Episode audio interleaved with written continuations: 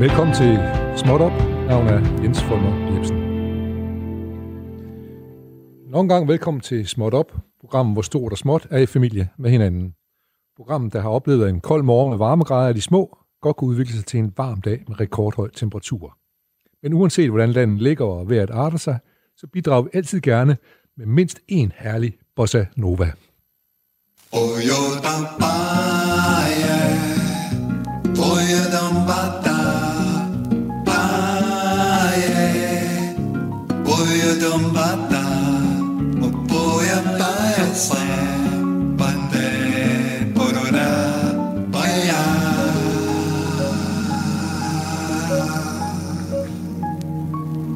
Ja, så er vi er der kommet til en time, der forbinder klokken 12 med klokken 13, og det er en torsdag i dag, og det er den 23. og det er april 2020. Det er måske værd at tænke på, at det er en helt og aldeles enestående time i verdenshistorien. En, der aldrig har været her før. Det er en time, der aldrig kommer igen, når den første er gået. Du og jeg og dine og mine er med til at bestemme, om der skal komme noget særligt og herligt ud af det, det lille moment i tidens store klokkeværk. Pas godt på den lille time, sådan som vi passer på hinanden ude i den smittefarlige virkelighed. I dag handler småt op om det små i, det store, i den store olympiske sammenhæng. Tokyo 2020 er nu officielt blevet til Tokyo 2021. Vi har besøg af en lille bitte delmængde af den potentielle gruppe af danske deltagere, der blev blandt de måske 20.000 officielle aktive trænere og ledere. Men først, så har vi lige en breaking spot.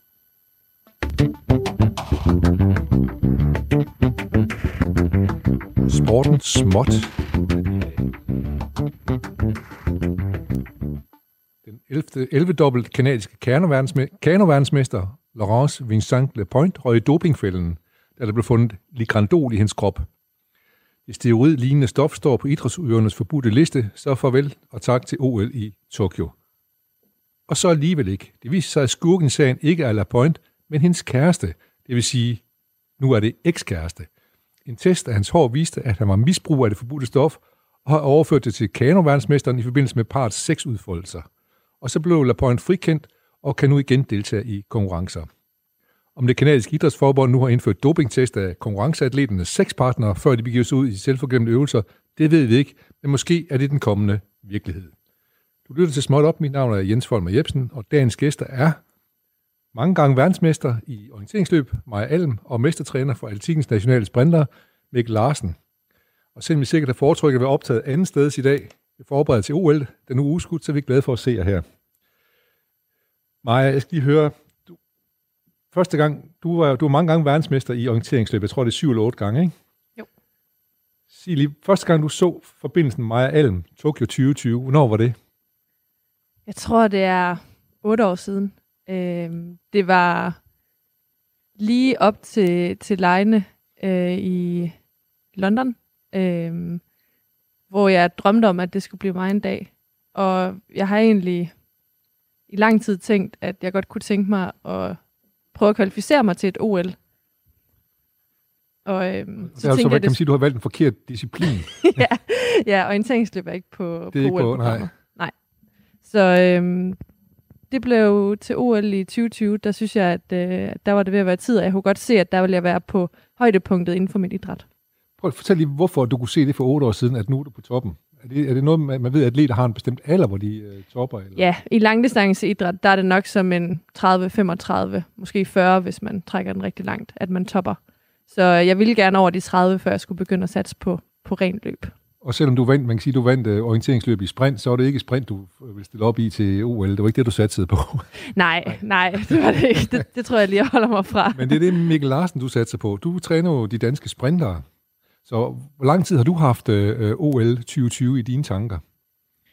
Jamen, et OL, det er jo ligesom noget, øh, der er, er det, som i vores idræt, i altikken og i sprinten, deler deler hele, hvad skal man sige, cykluser op i. Det er hver fjerde år, der kommer det her OL, og det er ligesom det, som skal være hovedmål i hver cyklus.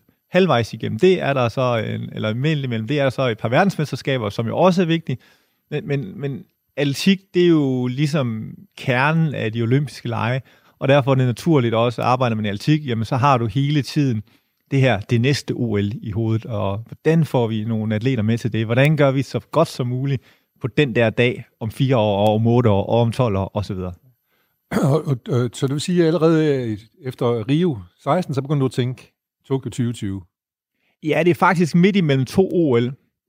Jeg typisk vil tænke på det næste OL, fordi så har jeg en 5-6 år til at tage de bedste talenter, øh, der måske er i junior U23-klassen, og se, hvad for nogen tror vi på om det her OL halvanden periode frem, mens ja. vi går og sysler med at få nogen til at optimere øh, frem mod det konkrete OL, der kommer om for år. Men, men, men, men som, som dansk træner, så har du, har du ikke allerede nu gang i siger, hmm, hvem kulminerer i 28? Hvem af de her unge her kan jeg udvikle til at kulminere i 28? Sådan fungerer det ikke i Danmark.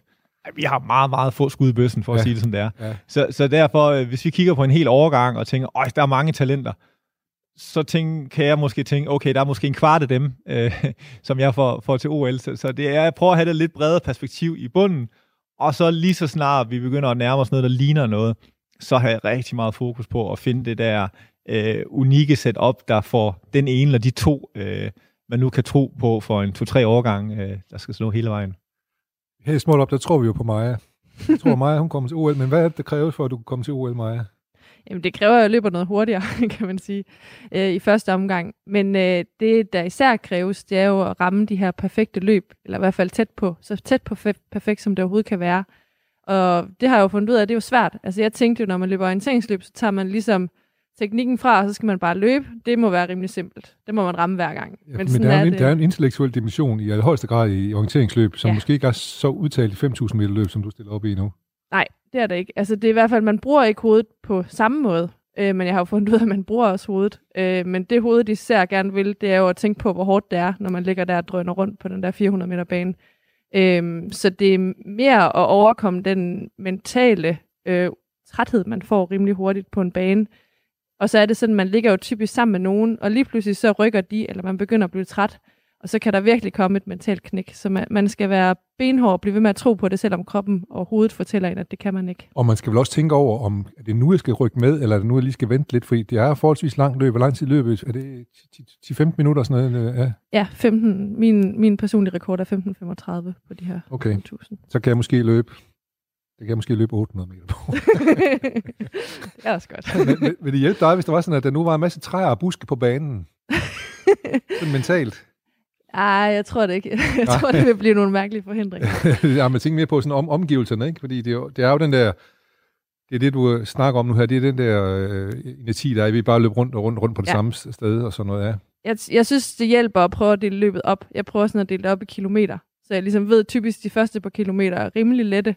Øh, så op til nummer 3 kilometer, der begynder det at blive lidt hårdere, og så fra 3 til 4, det der den virkelig hårde kilometer er, der kan du virkelig mærke, hvor træt du er, og der er bare rigtig langt igen. Og så lige snart du kører ind på den sidste kilometer, så kan du lidt igen. Hvad vil det sige at være træt? Ja, det er jo det, der er spørgsmålet. Ja. Fordi det er jo det, jeg har fundet ud af, at, at det er jo ikke, bare fordi hjernen siger, at du er træt, så kan du meget mere. Og det er det, der er hårdt, og ligesom at blive ved, når det er, at, at det føles rigtig træt. Men man kan jo se, når det er, man kan give mere gas den sidste kilometer, så burde man jo også kunne det den næste sidste kilometer, kan man sige. Ja. Øh, så det er sådan at prøve at snyde sig selv til at blive ved, selvom at det føles så Snyde sig selv? Ja prøve. Du snyde din hjerne, eller snyde dig selv mentalt i hvert fald. Ja. ja. Din krop skal, skal du til, ja. ja.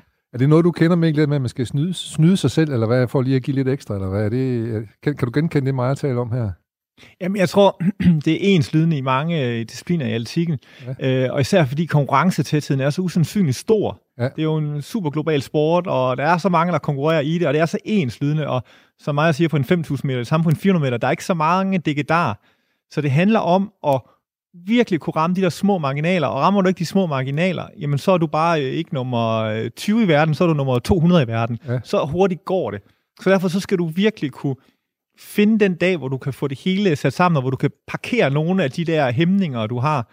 Øh, og i hækkeløb, helt konkret, det deler vi så op i 10 små bidder, for der er 10 hække også, fordi så har man ligesom nogle små momenter at, at kunne fokusere på, fordi at du skal hele tiden ligge så tæt på grænsen, hvis du skal lave den der unikke præstation, som jeg ja, snakker om. Ja, men hvordan, øh, hvad, hvad er, øh, de, snakker om de små, de små øh, ting, som skal være på plads, øh, som, som er forskel mellem nummer 20 og nummer 200. Hvad er det? Du, jeg ved, du selv øh, sidder med, med dine løbersko og justerer skoene sådan helt ned i detaljen. Fordi de små detaljer, de er så vigtige. Men kan du nævne nogle flere detaljer, der er vigtige? Jamen, det er, det er og, og den træning, vi laver, den minder jo så meget om det, vi skal konkurrere. Så det handler om at finde de der momenter i løbet, hvor man ved, den her følelse, det er en rigtig. Den her, det er ikke sådan, det skal være. Og så skal vi ud og, og reproducere den igen og igen og igen og igen. Og det er så sent som nu her for et øjeblik siden, kommer jeg fra banen, hvor Sara Slot skulle løbe over nogle hække. Og det eneste, vi snakker om i halvanden time, det var lige præcis, hvordan det ene knæ, det bevægede sig, lige når hun startede med at passere hækken. Det var ikke engang at passere hækken, det var, hvordan skulle det der ene knæ lige starte bevægelsen. Og det brugte vi så halvanden time på at snakke om. Og så tænker jeg jo, hun har løbet hækkeløb i 100 år, han har sagt, det har hun ikke, men hun har i hvert fald gjort det i, i 6 år, ja. Ja. siden hun blev europamester. Hvad, hvad, hvad er det? Kan man blive ved med at forbedre? Det kan man åbenbart. Ja, det kan du. Øh, også fordi du udvikler dig som, som, som person og som sportsudøver, så er du måske ikke 100% identisk med, hvordan du var for nogle år siden. Så skal du også øh, justere detaljerne i forhold til. Og så kan det være, at hun er blevet lidt mere udholdende, knap så meget speed. Men så skal vi justere lidt, hvordan skal tilgængen så være i forhold til det. Så kvaliteterne, de flytter sig en lille smule. Det kan de gøre, og så handler det også om, øh, som, som Maja siger, der er et stort mentalt game i det, så du skal også føle, at du har noget udvikling. For ellers så afvikler du bare, kan man sige. Så du skal hele tiden have noget at arbejde med, så du ikke går i stå, så du også føler, at du er fremme i fronten, ligesom din modstander garanterer, det er rundt i verden lige nu. Ja, og det er en form for gulerod, så der ligger foran en, for at blive ved med at træne. Du kan blive en lille smule bedre, faktisk. Ja, altså jeg plejer at sige, at vi, vi jagter at få en masse flueben i bogen. Ja. Øh, og når vi snakker om nye detaljer, så jagter vi at få den til at lykkes, så kan vi vinke den af. Ja, og ja. så kan der, der skal være noget nyt hele tiden. Det skal være en kontinueret jagt for at opnå det. Og så går ud fra, at du skal automatisere den knæbevægelse, du snakker om med Sarah Slot henover. Den skal automatiseres på ja. et eller andet tidspunkt ved at gøre den igen og igen og igen det er jo det, der alt det der nørderi, det gør vi jo, fordi at når du står i konkurrencen, så kan du smide øh, hovedet og fokusere på at ville vinde, ja. og have ja. det der instinkt, ja. der skal komme frem, og så har du alt det andet i bagagen, og det sidder der. Ja. Jeg skal, lige høre, Maja, du snakker om det, om det perfekte løb. Mm. Det må så et, hvor, hvor alle detaljerne de næsten går op i en støjlighed. Hvad er et perfekt løb for dig? Ja, man siger jo på 5.000 meter, at de gode tider bliver sat, hvis du løber et jævnt løb hele vejen, altså jævn fart, så meget som muligt, og du stadigvæk spurter alt, hvor du kan til sidst og får det hele ud. Øh, og det er ekstremt svært, har jeg fundet ud af. Og jeg har også fundet ud af, at det er utopi at tro, at der ikke kommer en krise undervejs.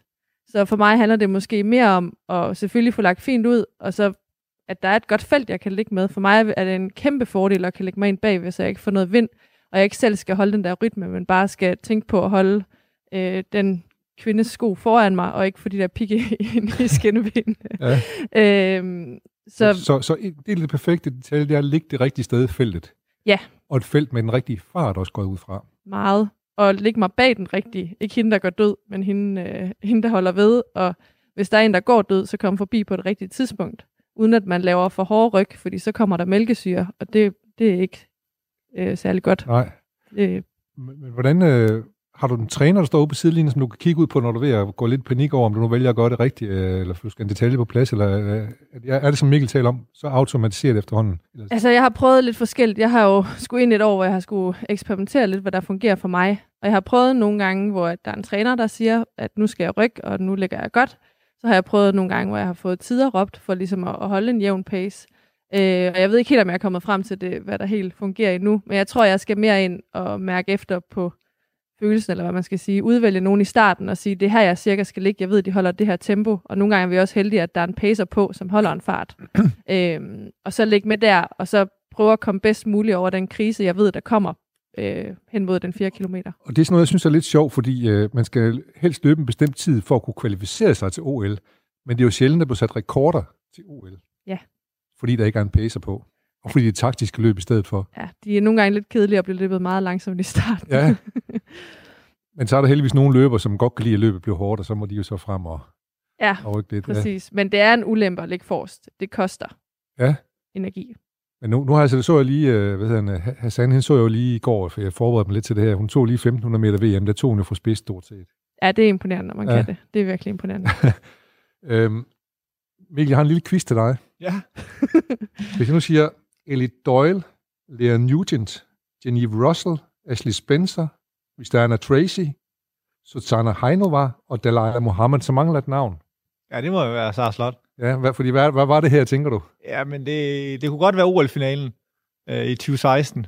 Jeg kan i hvert fald genkende de 5-6 navne, de var i finalen, så, ja. så må det ikke det var det. Det, det, det kan vi lige prøve at høre her i hvert fald. Ja. Total stillhed på stadion. Og så fik vi dem afsted, Sara Slot. Altså på bane 4. Hun har løbet de to foregående løb på øh, bane nummer 5. Det er... Hun skal være ligeglad med, at Mohammed Ja, kommer op. Mohammed Det er kommer fuldstændig- udenom nu. Fuldstændig ligegyldigt. Hun skal bare med nu, og det gør hun. Skal løbe sit eget løb, og hun skal ikke lave fejl. Hun ligger rigtig godt. Og så er det femte hæk, og hun skal blive ved med at trykke løs. Følger godt med Mohammed lige nu.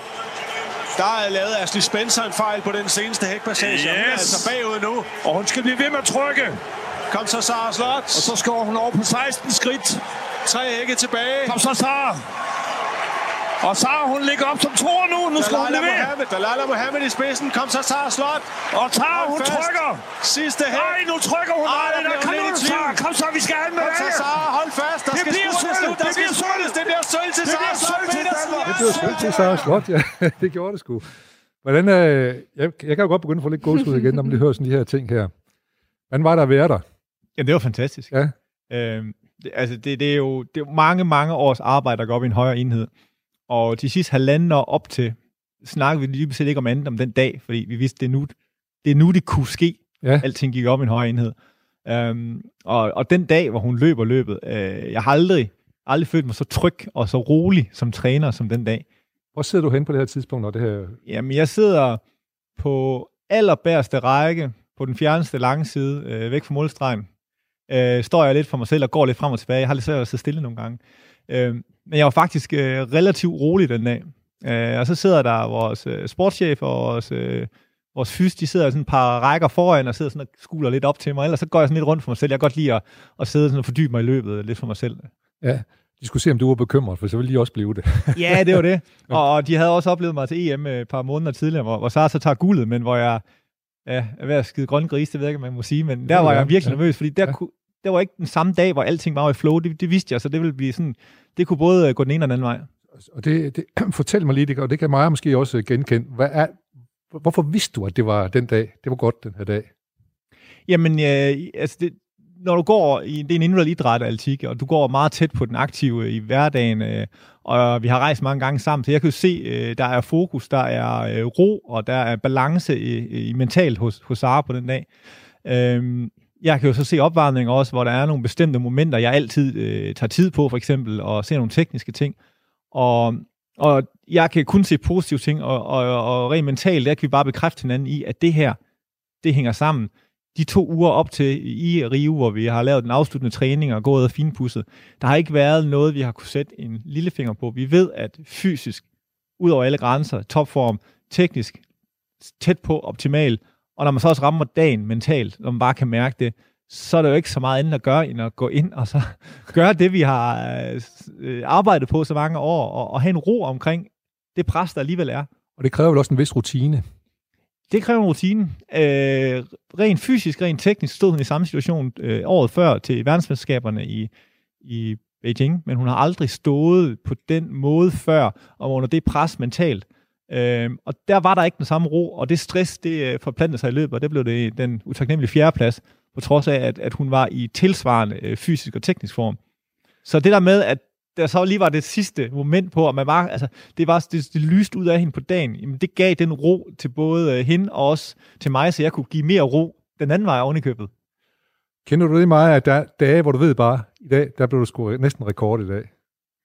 Jeg synes, det er, det er svært, øh, det er rigtig svært som orienteringsløber at have samme følelse, fordi der er rigtig mange ting, der kan gå galt i, og altså man skal jo finde de her poster, og det kan, der kan hver post jo gå grueligt galt, og det er jo ikke sådan, hvis jeg laver to minutters fejl, så er det jo svært at komme tilbage igen, kan man sige, så er man ligesom ude med Og man tænker på, at du må også øh, hele tiden sætte personrekorder. Ved du, kan du mærke, når du går ud på atletikbanen og skal løbe 5.000 meter i dag, der er den der sgu. Nej, jeg har virkelig svært ved det. Jeg, har, jeg, jeg synes ikke nødvendigvis... Øh, jeg bliver tit så nervøs, øh, så jeg tror, sådan, jeg har svært ved selv at være i det, og jeg skal have mere fokus på øh, nogle ting, jeg skal gøre i opvarmningen, og at det er okay, at jeg er nervøs, og blive mere prøve at rumme den der. Øh, jeg tror måske, hvis man snakker med min træner, vil, vil det være et helt andet billede, fordi at jeg tror, det er tydeligt, hvornår jeg er der, og hvornår jeg ikke er der. Men for mig handler det mere om bare at være i det, og være i nuet, og så have fokus på nogle øh, fokuspunkter, jeg har lagt, og nogle, øh, ja, nogle strategier. Det er også en måde at dulme nervøsiteten på, at du har nogle fokuspunkter undervejs, går ud fra. Det er i hvert fald at kunne gøre noget konkret. Altså sådan, jeg kan jo ikke gøre så... Jeg synes faktisk, næsten de dage, hvor jeg har præsteret bedst, det har været, når kroppen har følt sådan helt ved siden af sig selv. Øh, men det betyder ikke så meget. Så nogle gange, når det har føles godt, så, så når jeg først er kommet i gang, så har det været helt dødt. Altså sådan, så det har været meget op og ned, men jeg tror for mig, der, der jeg skal ikke tænke så meget over følelsen. Ja, men øh, for, for, de, de, de bedste to tider, hvad, hvad har omstændighederne været der? Øh, ja, det var meget forskelligt. Der var et, hvor det var meget varmt, og hvor jeg følte sådan helt vask, og så var der et, hvor jeg følte mig rigtig klar. Ja. Øh, men generelt synes jeg ikke, jeg skal ikke ligge for meget i den der øh, følelse. Også fordi tit, vi ligger jo og træner rigtig, rigtig hårdt, og så går vi ligesom ned i mængde frem mod en konkurrence for at være klar fysisk. Og det gør jeg ikke særlig tit i løbet af et år, så jeg er ikke vant til den der følelse af, at min krop den begynder at føle sig frisk. Og det kan godt forstyrre lidt, at man føler sig egentlig sådan helt vildt træt og ugidelig, ja. fordi man ikke laver særlig meget. Man laver måske halvdelen af, hvad man plejer. Ja. Øhm, så jeg tror, jeg skal ikke lægge for meget i det, men jeg tror igen, hvis man snakker med min træner, tror jeg, det vil være et, et helt andet, øh, en helt anden historie nu ser du kigge lidt op på Mikkel, som jo træner, men det er så for sprinterne, men, men er, er, er der forskel på at være træner? Det er det selvfølgelig, men, men tænker jeg på mentalt i forhold til øh, sprinter og langdistanceløbere. Er det, hvad, vil du kunne overtage Maja for eksempel? Du ved godt, du har nok at lave to med dem, grunde, ja. altså, nej, det, ene, det ene er, at det er så specialiseret i, i altikken. Ja, så rent fysiologisk øh, er jeg ikke lige så skarp på de ting, der skal være til langdistanceløb. Ja, men jeg tænker mere mentalt. Vi snakker om øh, det, om kigger op ja og nej, altså, fordi der er jo nogle universelle ting, man kan arbejde med med, med en udøver. Øh, forskellen er, når man arbejder som sprinter, så, kan, så går man meget sammen, øh, fordi at det, det, man bevæger sig på et bare lille område. Hvorimod længere løber, jamen dem skal man jo også sende afsted, og, og i al den tid, de er på landevejen, altså I får jo nogle tanker, I kan, I kan både gode og dårlige, der kan bygge sig op under sådan en løbetur. Ja, ja. Altså, øh, Sara løber sjældent øh, mere end maks halvanden runde på stadion af gangen. Øh. Ja. Det begrænser mange tanker, der kan nå at komme, komme inden der, man ja. kan ligesom få snakket om ja. den og, og få sat dem i, i en kontekst. Og, og Maja, du løber, har du sagt, øh, 20, nogle gange 30 km om dagen. Ja, det gør jeg. Det er jo vildt. Ja, alt er jo relativt. Jeg, jeg tror ikke, jeg har lyst til at lave det program, som Mikkels atleter laver, så sige. Nej, det er jo klart, for det er mere eksplosion også, noget, jeg går ud fra. Ikke? Ja. Men, men hvad, hvad tænker du på, når du løber de der 20-30 km der? Altså, det er, jo meget for, det er jo meget forskelligt. Nogle gange, så løber vi bare en tur, øh, og andre gange, så løber vi intervaller, og så tænker jeg jo på, at hvert interval skal være så perfekt som muligt. Men nogle af de længere ture, der løber jeg med min kæreste, der er maratonløber. Øh, og der har jeg nogle gange, hvor jeg bare prøver at lægge mig ind bagved, og så prøver at hænge med, for ligesom også at få det der mentale i, at hvis du løber de længere distancer, så vil det blive hårdt på et tidspunkt, den der samme rytme. Ja. Øh, og der er meget mentalt i det også. Ja. Øh, det er ikke ja. sådan, du har en lydbog med i ørerne og sådan noget? Jo, hvis jeg løber min rolige tur, så løber jeg faktisk med enten musik eller lydbog. Der kan jeg godt lide at blive underholdt. Men der er det heller ikke så væsentligt, om jeg lige løber det ene eller den anden fart. Nå, men jeg kan godt tænke mig at vende tilbage til den der OL-finale, for der er to spørgsmål, som jeg synes trænger sig på for mig, som jeg måske kan... Rent faktisk så laver Sara jo en fejl. Ja. Så der er en detalje, der ikke er i orden. Hvad tænker du, da det sker? Hun er, der, øh, hvad, hvad der sker hun? Jamen, øh, hun har aldrig løbet så hurtigt i, i så vigtig en konkurrence før, og det er også øh, uden tvivl den hurtigste, hun har løbet. Og så sker der til allersidst på den sidste hæk, jamen der øh, skal hun pludselig vælge en anden strategi, end vi har trænet, fordi det simpelthen bare øh, går det hurtigere. Øh, når man laver fejl, jo tidligere man laver den, jo mere koster det, fordi det accelererer sig, og der er en gæld, der skal betales, hvis du bruger for meget energi i starten øh, med mælkesyre og så videre.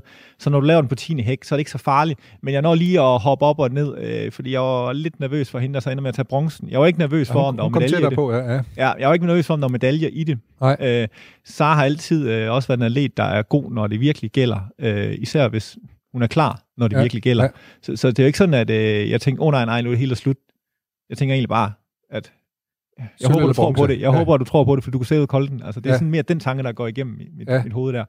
Så man kan sige, selv hun har klaret den perfekt, så vil hun ikke have taget guld alligevel. Nej, ikke i en pågældende situation. Ikke i den situation, der. Nej, hun havde været tættere på, men, men så havde det været marginalt, hun havde Øh, men det var blevet sølv lige meget. Ja, og så har hun også haft en tid, hun aldrig kunne komme til at slå, fordi hun løb jo under 54 dage i finalen, ja, det er jo ikke noget, ja. man gør hver dag, nej, vel? Nej, det er jo... Altså, det er, der er garanti for medalje til alle store mesterskaber i historien, mere eller mindre, hvis du løber sådan en uh, tid. Ja, hvis du løber under 54 sekunder i, på. Øh, ja, ja. I 2016, det ville have været en hvilken som helst finale. Ja. Jeg tror, en eller to finaler nogensinde i historien har det ikke givet medalje at løbe under 54 ja, ja. eller noget af den stil. Så, så det er jeg synes også, jeg læste uh, Mohammed, der, der vandt. Hun har været dernede under 54 tre gange, eller sådan noget, før den her finale. Så det er, ja, ikke, det er ja. ikke hverdagskost. Det er ikke noget, vi ser hver dag, nej.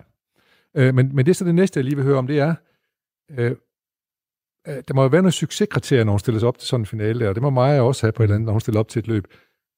Men det er ikke nødvendigvis at vinde. Nej, det er jo lidt, det er jo lidt forskelligt, hvad vi arbejder med. Nogle gange så er det en tid, nogle gange noget teknisk, andre gange, så for mig er det faktisk også at, at vinde fordi øh, det er også vigtigt, at man har holdt vinderinstinktet ved lige. Man kan godt blive så forgabt i proces og delmål osv., og, øh, og man kan jo ikke bare snakke udvikling resten af livet. Nej. Du har en øh, udløbsdato som, som idrætsudøver, Ja, det så det er en kombination af, i perioder i din karriere er det udvikling, andre gange er det måske øh, at få sat nogle udviklingsmål sammen til en helhed, og på et eller andet tidspunkt, så er det også, det er ligegyldigt, hvordan du gør det, bare du vinder. Altså, så, så, det er jo at prøve at arbejde med de forskellige øh, parametre. Det er klart, du er nødt til at have fornemmelsen af at vinde, men, men man, man kan sige, at øh, man kan jo ikke betegne som fiasko at vinde sølv. Nej, nej, nej, overhovedet ikke. Det var, øh, og, og det var det, hun gik ud for at vinde en medalje Ja, øh, i det løb. så det er succeskriteriet lige præcis. Lige præcis. Der. Og så har vi bygget op med en masse selvfølgelig delmål i konkurrencen, men havde hun lykkes med alle delmålene, og ikke øh, løbet en hurtig tid og vundet medalje, jamen, så har det ikke været en succes. Det kunne godt være, at det havde været det fire år før i, i London, hvor det var det første OL, øh, og hvor hun stadig var ung øh, på det tidspunkt, og, Ja. ja. og kunne være i udviklingsmode. Ja. Øh, men jeg tænker lidt, sådan nogen som svømmer for eksempel, de har det jo med at sige, øh, de kigger sådan set bare på deres tid. Jeg, jeg forbedrer min tid, så betyder det mindre, om de bliver nummer 5 eller nummer 7. Mm. Og det, sådan er det jo ikke her, formodentlig. Ikke helt. Nej, og, og, og det man skal huske på, De er det er, alle de der tids, tidsidrætter, øh, de er jo også rigtig afhængige af de øh, konditioner, de bliver lavet under. Der er vind og vejr, og i svømning kan der være strøm øh, og også så videre. Øh, så, så, så, det er for simpelt kun at sige det ene eller det andet. Øh, det skulle gerne være, at man har øh, målsætninger på, på alle parametrene, og man også kan evaluere på alle parametrene. Og nogle gange, så kan man øh, sige øh, yes hele vejen rundt, Ja. både til procesmål, og til tiden, og Ja. til placeringen. Og andre gange, jamen, så øh, kigger man på den ene, og så er det jo rart at have noget af det andet at holde sig over på.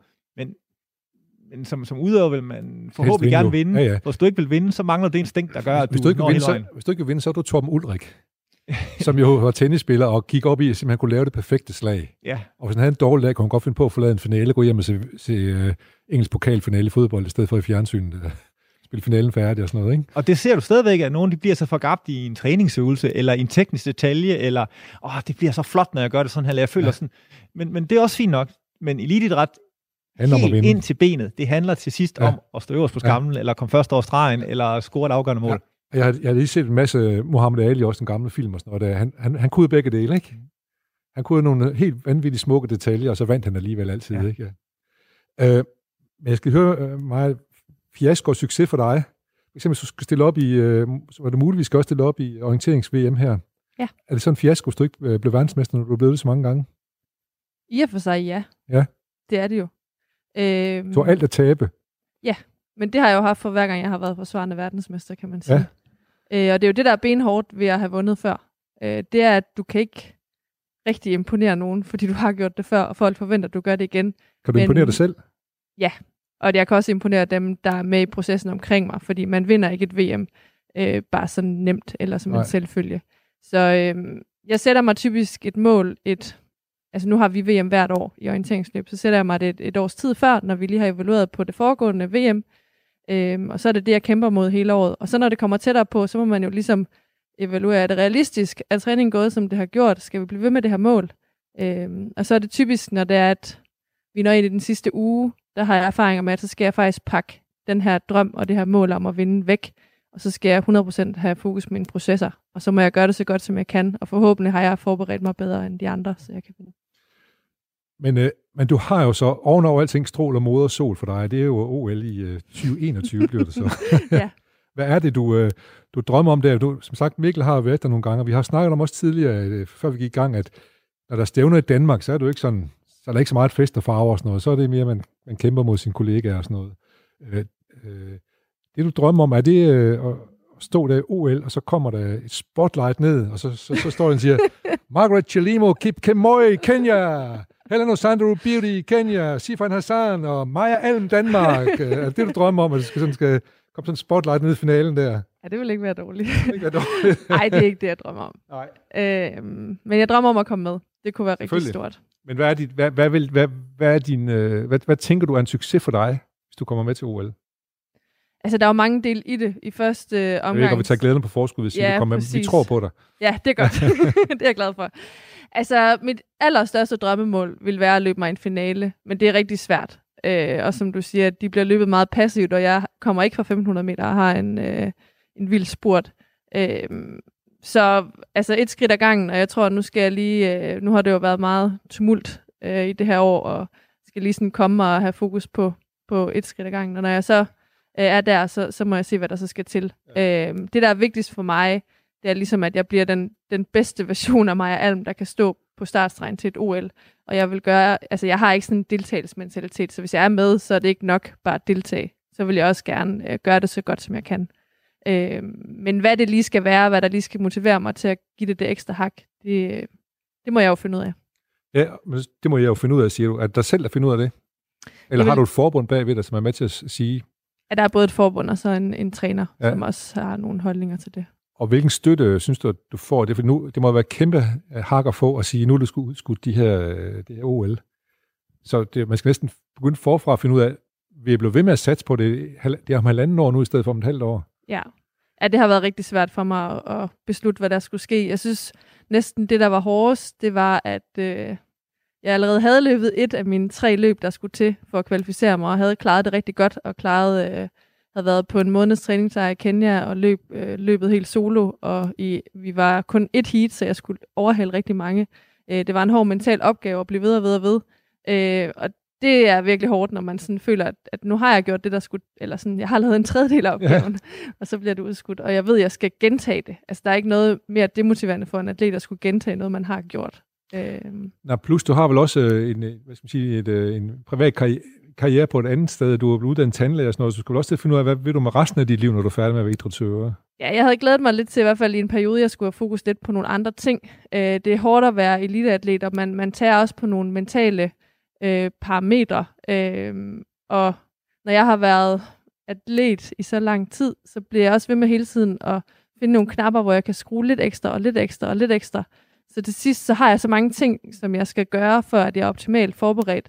Så det tager også virkelig, virkelig hårdt. Øh, fordi jeg er ikke sådan en, der gør tingene halvt. Hvis jeg gør det, så gør jeg det 100%. Og så vil jeg også gøre alle de ting, der, der virker. Øh, og derfor havde jeg også lidt glædet mig lidt til, at okay, nu skulle det i hvert fald være sidste gang, hvor jeg sådan ubarmhjertigt skulle øh, prioritere det her, og være så egoistisk, som det også kræver. Og konsekvent og alt muligt andet. Ja, ja præcis. Øh, min chef, han spurgte mig, om jeg kunne overtage noget af hans øh, hjælp mig med at, at dække noget ferie, og bare sådan, nej, det kan jeg ikke. Altså sådan, der er mange ting, hvor man virkelig skal være egoistisk, ja. øh, og tænke på det her sport. Øh, så det skulle jeg lige finde ud af. Og så også, jeg er jo også på, formentlig på toppen af min karriere, og jeg melder fra til VM i orienteringsløb, hvor jeg også øh, får chance for at vinde, og det er også det er jo virkelig, virkelig stort for mig også at deltage i det, så det skulle jeg også holde op imod. Ja. At, øh, det koster det også, den her OL-drøm. Hvad var, det så, hvad var det så for et øjeblik, hvor du blev enig med dig selv om, at tager skulle lige et år med jer? Øh, jeg tror, jeg vil ære mig resten af mit liv, hvis jeg ikke gjorde det her færdigt. Jeg føler lidt, at jeg øh, har taget et, øh, et skridt mod en, en drøm, og egentlig har gjort det rigtigt, og det, har, det ser bare rigtig godt ud, det vi går og laver. Øh, eller det, ja, jeg går og laver. Og øh, så fik jeg ikke lov til at føre det ud i livet, øh, fordi der kom det her corona. Ja. Øh, så det tror jeg, jeg vil føle mig sådan ærgerlig over, og, og, og ikke at ikke at gennemføre det, kan man sige. Ja, ja. Øh, når, når jeg ikke føler, at, at præmissen var på min bane hele del. Jeg skal lige uh, høre sådan ud og forlade atletik en lille smule. Så du siger, at du, du godt tænke 100%. Gælder det også det, som ikke er atletik? Så? Eller kan du godt slappe af, når du ikke, en dag ikke laver det mere? Jeg tror, jeg er meget skarp i mine prioriteter. Så øh, så Lige nu, nu, der er det sporten, der altid får første prioritet. Men det betyder ikke, når det er off-season, kan det stadigvæk godt være, at jeg prioriterer at, at gå til en, en fest eller et bryllup og danse hele natten, hvis Nå, det er det, jeg, jeg føler, på, der er plads Nu er du blevet tandlæge. Tænker du så, nu du laver verdens bedste fyldning? Eller? ja, jeg tror, jeg er meget perfektionistisk. Men ja. øh, jeg ved også godt, man kan ikke altid på en ting, Nej, altid på, på samme tid. Nej. Man kan ikke blive Ej, verdensmester nu... i øh, orienteringsløb eller komme til OL i atletik Nej. og stadigvæk øh, vil arbejde fuldtid eller øh, være verdens bedste tandlæge lige nu. Nej, øhm, det kommer. Det kommer. Ja. ja. det er også lige for at spore mig lidt ind på din sådan, mentale tilstand, sådan det hele taget. Men Mikkel, det, jeg har jo lagt mig til, øh, eller jeg observerede jo i hvert fald i starten af året, der var der masser af dine atleter, de, de satte sgu personrekorder, det gik rigtig godt fremad for dem. Øh, og det tegnede lyst i forhold til OL. Hvordan tager man det, at nu blev udskudt? Hvad, hvad, hvad, hvad betyder det? Jamen det er jo, øh, til at starte med, så er det jo sådan en kold vand, man lige får i hovedet. Øh, og det var også det, jeg kunne mærke øh, på, på flere af dem, og, og som jeg også øh, sagde til dem, det er faktisk okay, hvis I synes, det her det er pisse surt, og I lige har brug for en dag eller to, eller øh, et par dage, hvor I lige sådan kommer lidt væk fra det for træning. ja, altså fordi at det, det, det, er jo, det er jo mennesker, man skal jo, øh, hvad skal man sige, erkende, hvad er det for en situation, man er i. Øh, men det jeg også sagde, det var, at jeg håber, at, øh, at vi sammen kan finde ind til en ny motivation. Det er jo sådan, at det vi går og laver i elitetræning, det er jo ikke, øh, det er jo ikke aktivering. Altså det er jo ikke som os andre her fra Danmark, der skal holde sig i form i de her dage, og sørge for, at vi ikke får spist lidt for meget, når vi sidder lidt for meget derhjemme øh, i coronakarantæne. Altså, det, det, det er jo ikke... Vi træner specifikt frem mod et helt klart mål. Og pludselig så har man sat sådan en stor kryds over alle de der klare mål. Hvad gør vi så? Ja. Øh, så, så forsvinder meningen, altså hele meningen med det, vi går og bruger al vores tid, al vores øh, fokus på. Når mig siger, jamen det er fuld fokus, det er ikke noget med at sætte noget, noget andet Ikke først. nogen svingærner. Lige præcis. Men hvis du ikke ved, hvorfor du gør det, hvad er meningen så med det? Ja. Og det var det, vi lige skulle bruge nogle dage, og hver atlet skulle selv med sig selv også finde ud af at, at, at, at genstarte den der mentale fortælling om, hvorfor gør jeg det her? Ja. Hvad er meningen med det? Ja. Øhm, Hvad, hvad siger du til dem så? Jamen det vi først og fremmest snakker om, det er at sige, det kan godt være, at alting er på hold lige nu, men vi har ikke aflyst 2020. Altså 2020 eksisterer stadigvæk. Ja.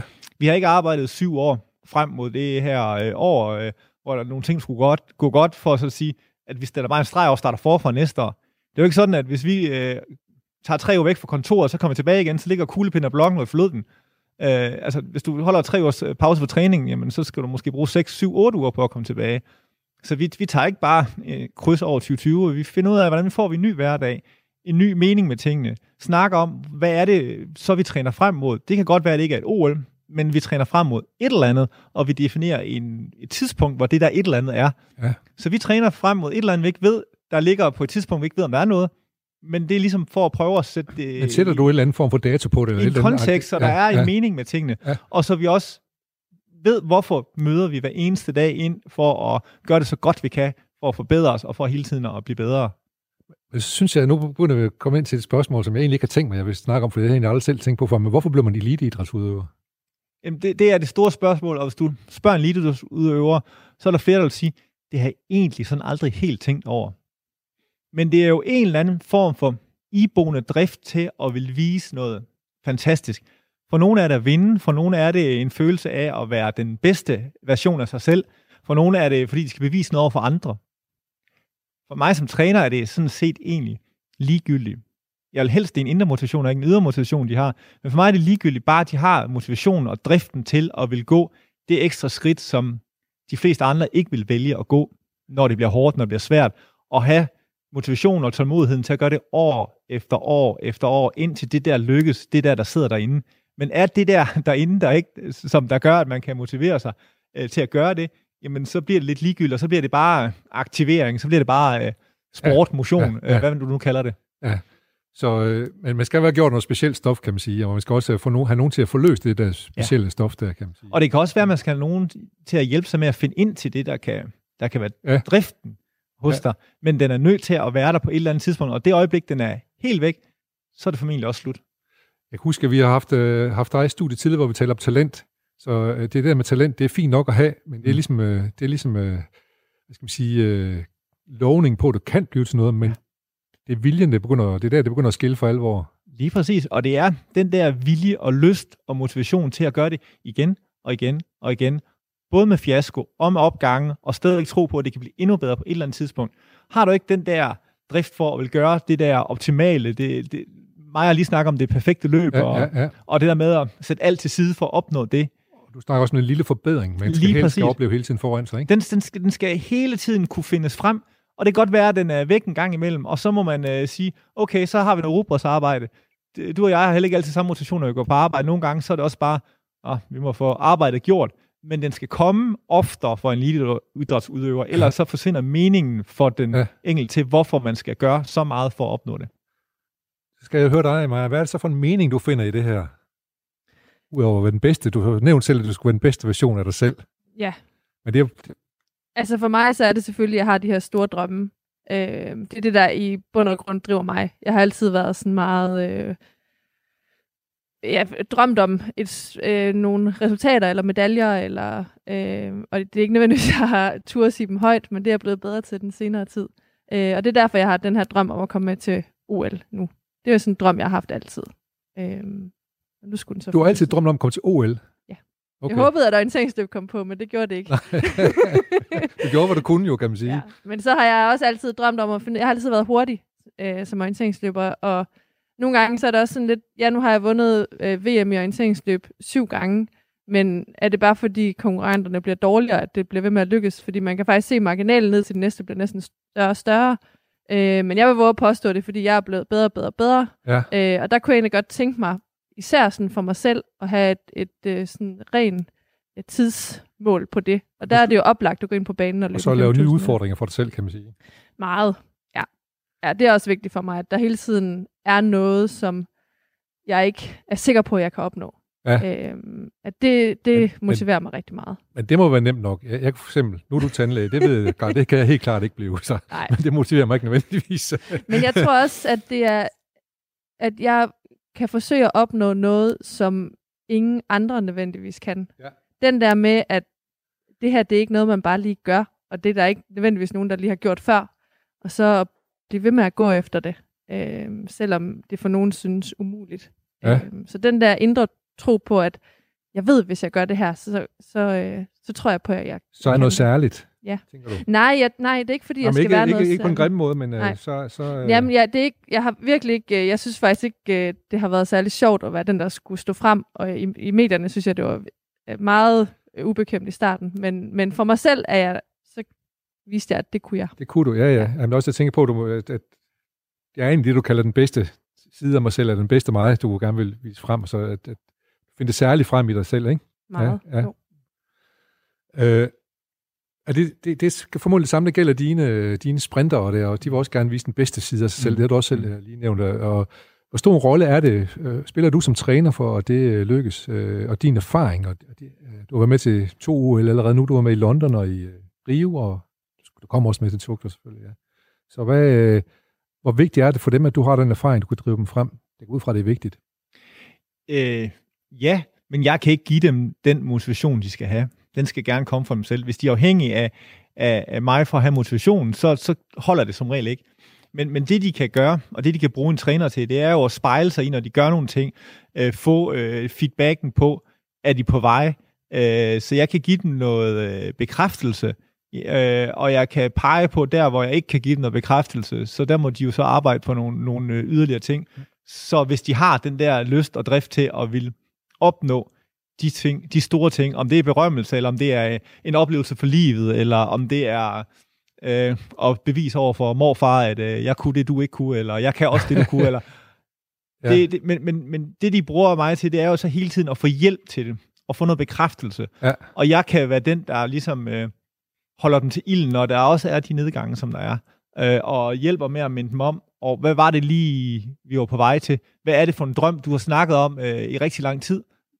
Netop om det, vi snakker om før også, hvad, hvornår, er det, hvornår er noget en succes, og hvornår er noget en fiasko. Mm. Altså, Mm. det, det måles jo helt forskelligt fra person til person, går jeg også ud fra. Men det handler rigtig meget om, at min rolle er at sætte det i perspektiv Ja. og sætte det i rammer, ja. så de kan gribe det, der er deres i den her øh, rammer, det her perspektiv. Ja. Og jeg kan hjælpe med at holde de store linjer, fordi der er løb, der går rigtig skidt, og der er rigtig løb, der går rigtig godt. Ja. Og jeg prøver hele tiden at sige, og i forhold til der, hvor vi er på vej hen, og i den plan, vi har lagt, og de ting, så er vi jo på den her retning og sådan noget. Og det, det giver dem øh, den balance, så de kan føle og opleve i nuet. Og jeg kan ligesom prøve at perspektivere tingene.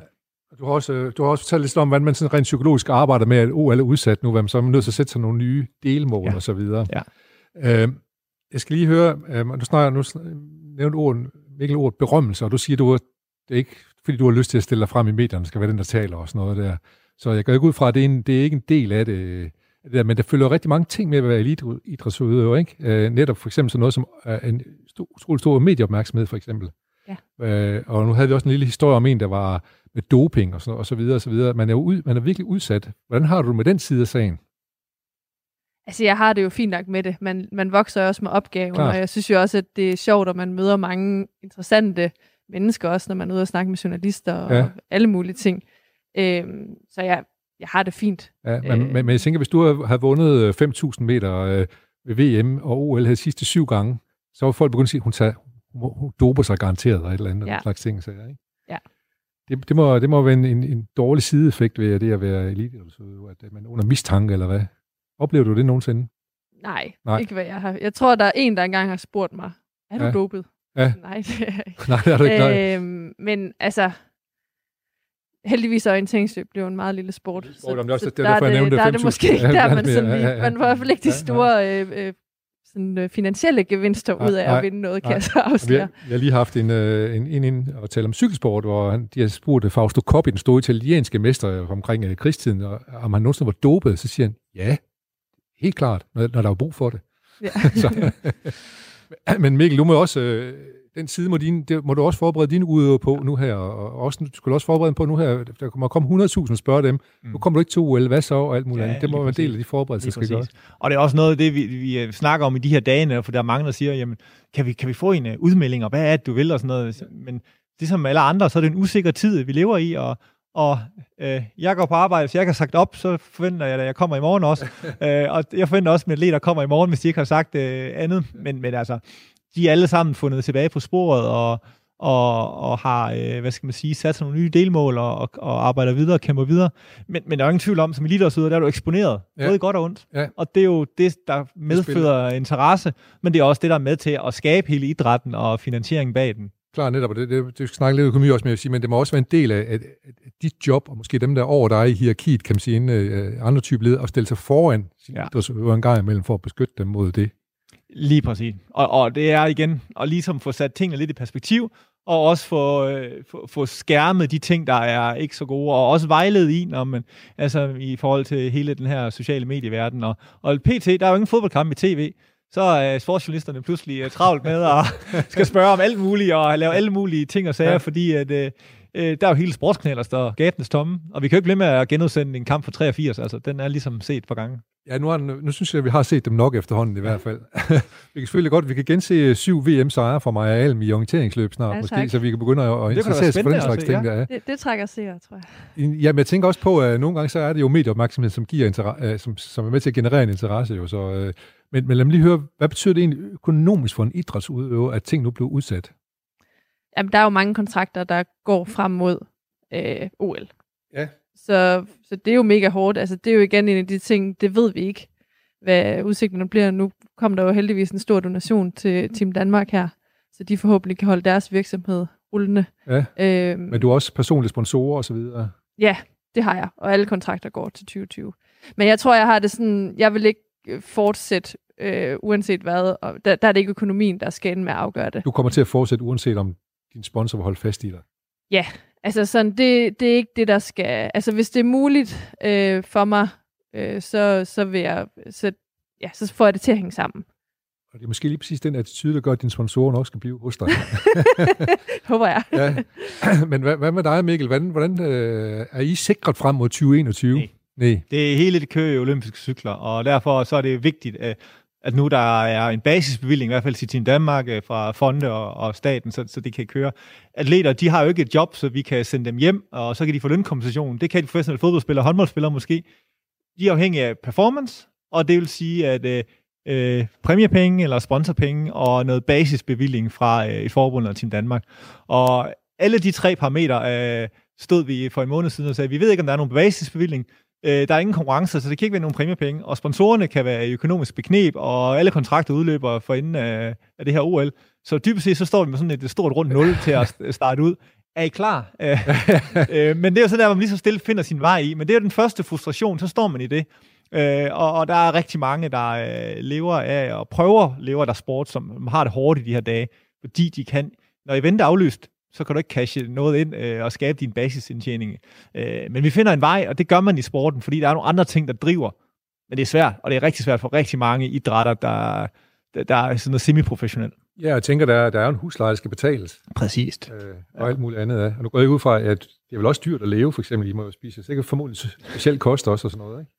Ja, det ved jeg ikke, om vi gør lige, Nå. for, ikke lige for tiden. Men, sige, øh, nej. men jo, der bliver jo spist meget. Hvis man løber 20-30 km, så ryger der også meget ind. Øh, så det er jo klart. Ja, ja. Nå, men øh, vi er ved at nå øh, vejs ende. Det er super spændende at snakke om det her. Det er, som sædvanligt er det altid alt for lidt tid, men måske er det meget godt, for de skal nok ud og træne. Nej, Mikkel, du kommer lige fra Der kommer træning. en Ja, ja. Og Maja, du skal ud og træne. Har du været det? Nej, jeg skal ud og træne. Du skal ud og træne løbe 20-30 km, men det kan være, at jeg kører forbi bilen på et tidspunkt og vinker til dig. Så. jeg håber, om ikke andet, øh, ser jeg til øh, de olympiske lege i Tokyo 2021. Jeg er sikker på, at øh, der er I begge to øh, godt på vej til. Tusind tak, fordi I kom. Øh, Maja Alm, øh, 5.000 meter olympisk deltager en spe. og øh, Mikkel Larsen, øh, som er sprinttræner for de danske atleter, i, øh, altså atletikatleter her. Så tak fordi I kom. Og lige om lidt er der nyheder, vi skal tilbage til en anden form for virkelighed. Det er Henrik Møring, der tager sig af den, og øh, det bliver knaldgodt. Værsgo, Henrik, take it away.